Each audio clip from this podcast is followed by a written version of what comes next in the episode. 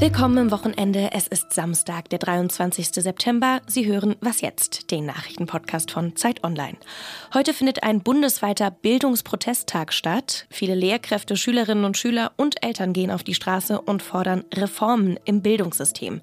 Wir sprechen drüber und wir schauen nach Bayern. Kurz vor der Landtagswahl im Oktober kommt die CSU heute in München zu einem Parteitag zusammen. Schön, dass Sie uns zuhören. Ich bin Hanna Grünewald und das sind die Nachrichten.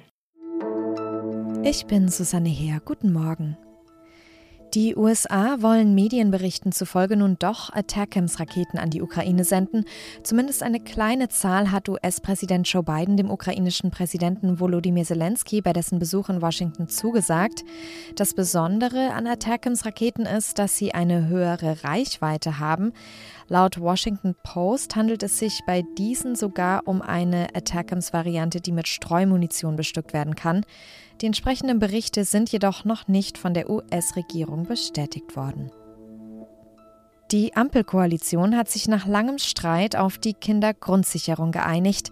Damit kann die Reform weiter im Kabinett beraten werden. Die Kindergrundsicherung soll bisherige Leistungen wie das Kindergeld, Leistungen aus dem Bürgergeld für Kinder oder den Kinderzuschlag bündeln und durch diese Übersichtlichkeit auch Familien erreichen, die Gelder bisher nicht in Anspruch nehmen, obwohl sie ihnen eigentlich zustehen. Redaktionsschluss für diesen Podcast ist 5 Uhr. Werbung.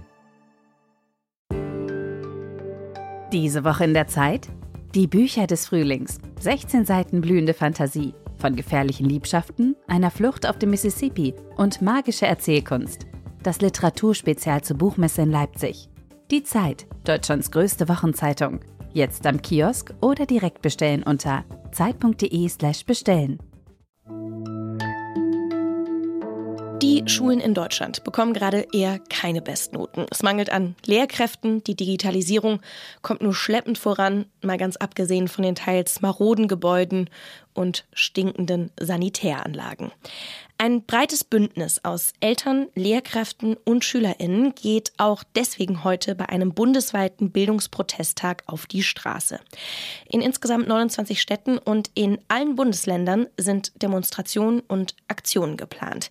Die Protestierenden, die fordern Reformen und eine Bildungswende. Wie könnte die aussehen? Das kann ich jetzt Mirle Ciak-Mahler fragen. Sie ist Bildungsexpertin von der Universität Köln. Hallo, Frau Ciak-Mahler. Hallo, grüße Sie. Sie fordern heute beim Protesttag mit einem Bündnis aus 150 Organisationen, dass Lernen moderner werden muss. Wie könnte das aussehen? Also was wir zurzeit an Schule erleben, ist halt ein, ein ganz, ganz großer Rückstau. Das heißt, wir haben uns viele Jahrzehnte, hat sich unsere Gesellschaft versäumt, sich um Schule so zu kümmern, dass wir tatsächlich die Schülerinnen und Schüler, die heute in den Schulen sind, dann aus den Schulen entlassen, so dass sie Gestalterinnen und Gestalter nicht nur ihres Lebens, sondern auch unserer Gesellschaft werden können. Wir haben es aber versäumt, spätestens mit Eintritt der Globalisierung und Digitalisierung unsere Schulen daraufhin anzupassen, dass wir in einer globalisierten und digitalisierten Welt leben werden in den nächsten 20, 30, 40 Jahren. Was wird denn ganz konkret gefordert beim Bildungsprotesttag? Was die Forderung Forderung des Protesttages angeht, ist, dass man sagt, Schule und Kindertagesstätten müssen inklusiv und zukunftsfähig gemacht werden. Dazu gehört so etwas wie Bildung für nachhaltige Entwicklung, dass die Lehrpläne und Lehrinhalte tatsächlich SchülerInnen orientiert und diskriminierungskritisch werden. Der dritte Aspekt, den man ansprechen kann, ist die klare Forderung nach einem Sondervermögen Bildung. Wir wissen alle schon seit vielen Jahren, dass Bildung in Deutschland auch im internationalen Vergleich unterfinanziert ist, gemessen am Bruttosozialprodukt. Und das sind die Forderungen, einschließlich auch, das sage ich jetzt auch nochmal von Hochschule kommend, den Blick auf, wir brauchen auch eine Ausbildungsoffensive. So fordert es auch der Protesttag für Lehrerinnen und Erzieherinnen. Für das Lehramtsstudium würde ich mir speziell wünschen, dass wir die Lehramtszugänge viel, viel breiter gestalten. Sie sagen ja, dass man auf die einzelnen Individuen eingehen sollte im Unterricht. Wie soll das denn funktionieren bei dem aktuellen Mangel an Lehrkräften? Wir müssen einfordern von Politik und Kultusadministration, dass das mit der chronischen Unterfinanzierung nicht gehen wird, nicht funktionieren wird. Wir laufen auf einen gigantischen Lehrermangel hinaus. Aber zu dem Inhalt, was wir brauchen, ist ein anderes Verständnis von Schule, nämlich dahingehend, dass wir multiprofessionelle Teams als festen Bestandteil in allen Schulen benötigen. Das bedeutet, nicht eine Lehrkraft alleine kann die Schülerinnen und Schülern zu einer guten Bildung verhelfen, sondern wir benötigen mehr. Wir benötigen Psychologen, wir benötigen Sozialarbeiter, wir benötigen Pädagogen, wir benötigen Handwerkerinnen, wir benötigen Künstlerinnen, Musikerinnen. Wir brauchen eigentlich, wie ein viel zitiertes Sprichwort schon viele Jahre sagt, äh, wir brauchen eigentlich ein ganzes Dorf, um ein Kind zu erziehen und auszubilden. Und das ist das, was es anders machen würde. Das würde einen Unterschied machen in den Möglichkeiten, die man hat, Schülerinnen und Schüler individuell zu fördern. Der Streik, der findet ja heute bundesweit statt. Bildung ist aber immer noch Ländersache. Also wer soll sich darum kümmern, dass Schule besser wird? Wichtig ist, dass wir aufhören, mit dem Finger zu zeigen und zu sagen, der muss sich kümmern oder der muss sich kümmern. Ich glaube, wir brauchen ein konzertiertes Zusammengehen von Bund, Ländern und Gemeinden. Wir brauchen tatsächlich einen Pakt. Wir brauchen das Verständnis dafür, dass wenn nur alle anpacken und wir Grabenkämpfe, Streitigkeiten, ideologische Auseinandersetzungen um Schule zurückstellen und sagen, es geht um das Wohl unserer Kinder und es geht um die Zukunft unserer Kinder und auch unserer Gesellschaft. Und dafür, dafür stehen wir zusammen und dafür versuchen wir Veränderungen mal neu zu denken. Vielen Dank für Ihre Einschätzung. Alles außer Putzen. Man lernt in der Schule einiges. Wie man gute Beziehungen führt, das lernt man allerdings nur in der Schule des Lebens. Häufig nach dem Prinzip Trial and Error. Oder man schaut sich was ab.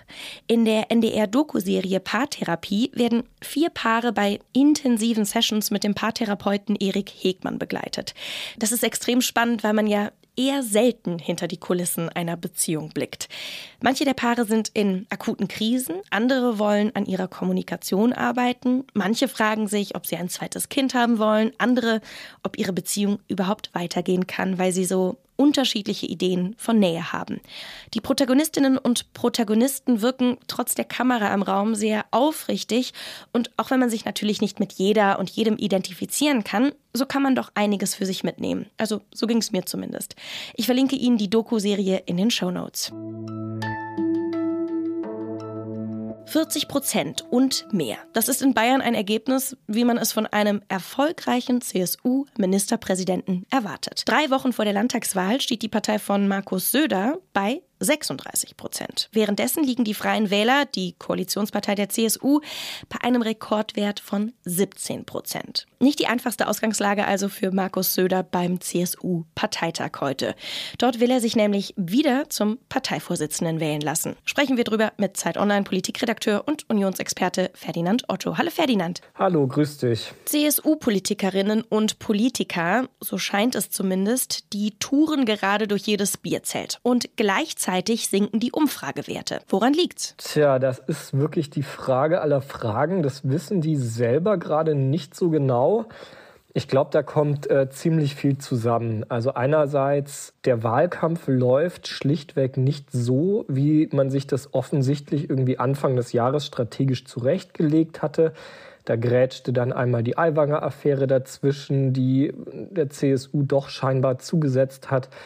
Dann schiebt sich jetzt gerade so das Thema Migration, Flüchtlinge über den Wahlkampf, was eigentlich auch nicht eines der Themen war, mit dem man äh, irgendwie früh in den Wahlkampf starten wollte. Und dann kommt halt einfach diese gesamte Gemengelage, also der große Frust mit der Ampelregierung im Bund, das aber gleichzeitig irgendwie nicht bei der CSU irgendwie anlandet oder generell bei den Unionsparteien nicht einzahlt. Also da kommt einfach, glaube ich, gerade viel zusammen. Du hast gerade die Aiwanger-Affäre erwähnt. Wir erinnern uns, Hubert Aiwanger, stellvertretender Ministerpräsident von den Freien Wählern, wird vorgeworfen, er habe als Schüler ein antisemitisches Flugblatt in Umlauf gebracht. Als Reaktion folgte darauf diese 25-Fragen-Aktion. Hat die CSU auch deswegen an Zustimmung verloren? Naja, zumindest liegt die Hypothese nahe, weil ja doch so ziemlich genau mit dieser Affäre da Bewegung in die Umfrage Umfragen kam, die Freien Wähler nach oben gingen. Ich vermute, das liegt einfach daran, also diejenigen, die äh, so dieses Anti-Elite-Ressentiment, die denen da oben in Anführungszeichen eins auswischen wollten, wie Hubert Aiwanger das ja spielt, diese Affäre, ja, die gehen dann natürlich zu den Freien Wählern. Das scheint doch Stimmen von der CSU abzuziehen. Die beiden haben ja doch ein sehr, sehr ähnliches Wählermilieu. Und umgekehrt, äh, ja, dann gibt es ja vielleicht auch in Bayern noch diejenigen, die finden, dass eigentlich Hubert Aiwanger nach diesem Umgang mit dieser Affäre vielleicht nicht mehr unbedingt hätte Minister sein müssen. Jetzt hat sich Markus Söder anders entschieden. Vielleicht wird ihn das auch am anderen Spektrum der Wähler irgendwie Zustimmung gekostet haben. Nochmal zum Stichwort Migration. Ministerpräsident Markus Söder, der hat ja jetzt eine Integrationsgrenze gefordert. Was soll das sein? Na, was das sein soll, das wissen Sie, glaube ich, bei der CSU selber noch nicht so genau. Es soll auf jeden Fall nicht sein, soweit kann man, glaube ich, schon mal sagen, dass irgendwie nach dem 200.001. Flüchtling irgendwie die Türe zugeht. Ich glaube, diese Integrationsgrenze, so habe ich Markus Söder und die CSU zumindest verstanden, scheint so ein Richtwert zu sein, auf den man halt irgendwie kommen will und Maßnahmen ergreifen will, dass ungefähr die Migration, die Fluchtmigration pro Jahr Pi mal Daumen so auf diesen 200.000 landet. Man hat gesagt, okay, das ist wohl so ungefähr die Grenze, die wir gut verarbeiten können, die unsere Behörden, unsere Ausländerämter etc., die das stemmen können. So und um das zu erreichen, hat man also dann von der von Seite der Union ein ganzes Bündel an Maßnahmen vorgeschlagen.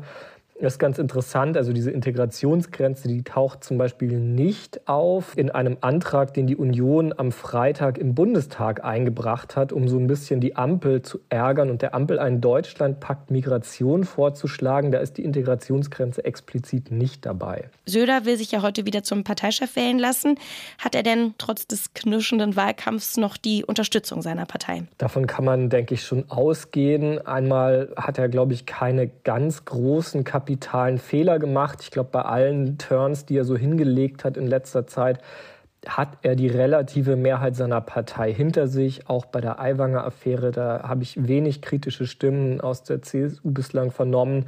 Und es gibt den zweiten Grund, also die CSU ist ein relativ führungsloyaler Haufen solange die Macht garantiert ist. Und es gibt auch schlichtweg niemanden, der Markus Söder derzeit wirklich ernsthaft gefährden könnte. Danke dir, Ferdinand. Gerne. Das war's mit Was jetzt für diesen Morgen. Schreiben Sie uns gerne, wenn Sie Fragen haben oder Feedback loswerden wollen. Unsere E-Mail-Adresse lautet wasjetzt.zeit.de. Ich bin Hanna Grünewald. Haben Sie ein schönes Wochenende und auf bald. Genau, und ich höre immer Ihren, Ihren Podcast